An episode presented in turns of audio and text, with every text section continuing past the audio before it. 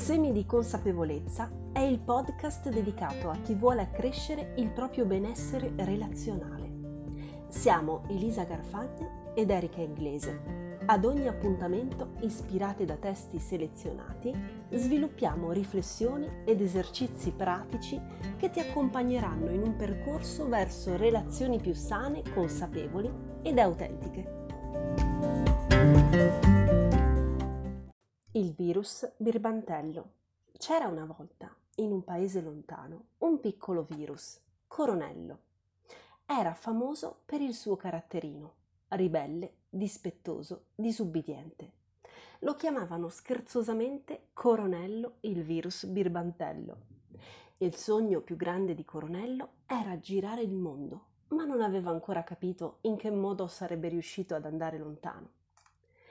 Per un periodo studiò i comportamenti delle persone e capì che per andare lontano doveva utilizzare il canale della gentilezza.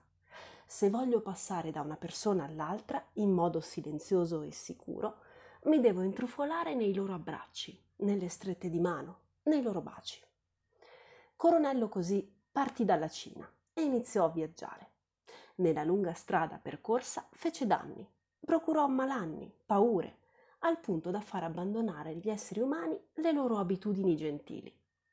Ma una classe di piccoli bambini capì che rispettando alcune regole, come lavarsi le mani in modo accurato, starnutire e tossire nella piega del gomito, mantenendo accesa la loro vivacità e con piccole accortezze avrebbero potuto continuare a praticare gesti gentili e avrebbero fermato il viaggio di Coronello. I nostri piccoli eroi mandavano in giro biglietti gentili frasi di conforto a chi era ammalato, a chi non usciva di casa per paura di contagiarsi. Pian piano le persone del mondo intero cominciarono a dedicare gesti gentili agli altri, facendo diventare virale la gentilezza. Coronello a quel punto dovette fermarsi e scrisse una lettera di saluto ai bambini. Cari bambini, guerrieri della gentilezza, mi arrendo e vado via. Grazie a voi ho capito che per inseguire i propri sogni non bisogna fare del male agli altri, ma praticare la gentilezza. Il mondo fu salvo e i bambini furono ufficialmente proclamati guerrieri della gentilezza. Ilaria Flauto. Eh già, la gentilezza. Definire la gentilezza con l'educazione, quindi con il grazie, prego, scusa, è un po' riduttivo, diciamocelo, perché la gentilezza è consapevolezza di sapere che se io non mi connetto a te, non collaboro, non mi preoccupo, non coopero con te, ci saranno degli svantaggi devastanti per tutti noi.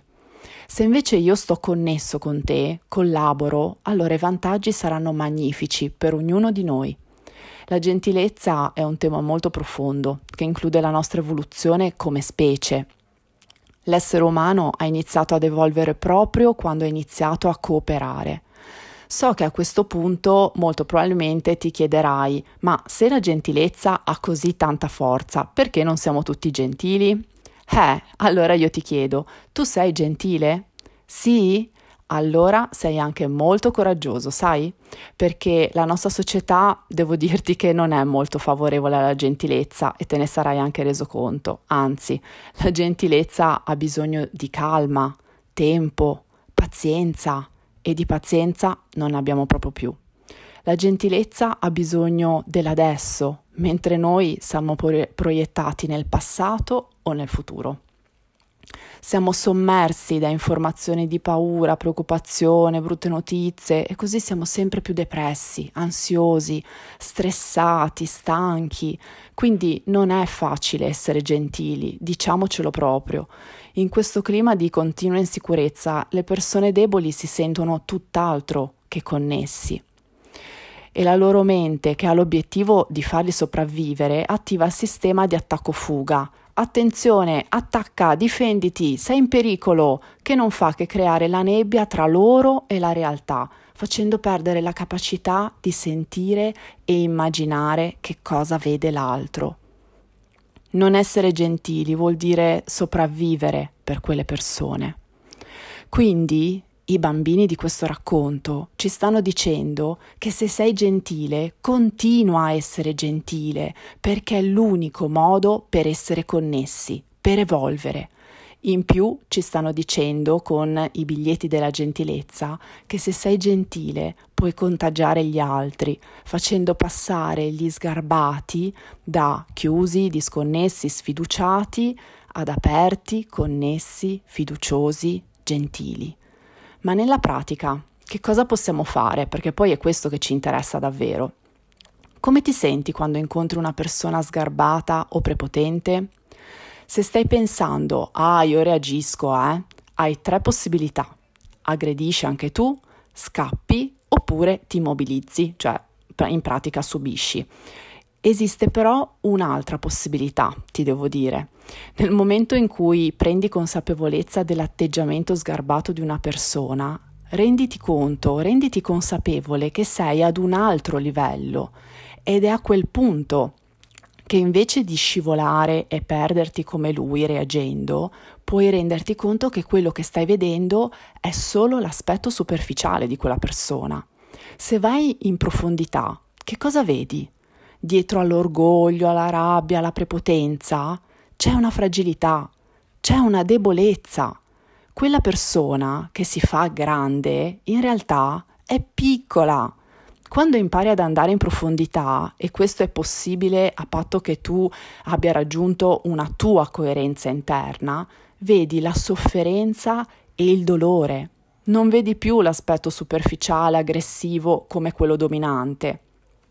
Mettendo in primo piano il dolore e se ti concentri su quello, non sei reattivo, non reagisci, ma semplicemente cercherai di metterti in contatto quindi di connetterti con la parte viva di quella persona ferita. Questo non vuol dire assolutamente non vedere la sua rabbia, perché questa è la prima cosa che mi viene subito detta. Eh, però, cavolo, non posso non vedere la sua rabbia. E in casi estremi, anzi, dovrò adoperarmi affinché non arrechi danni a me e ad altri.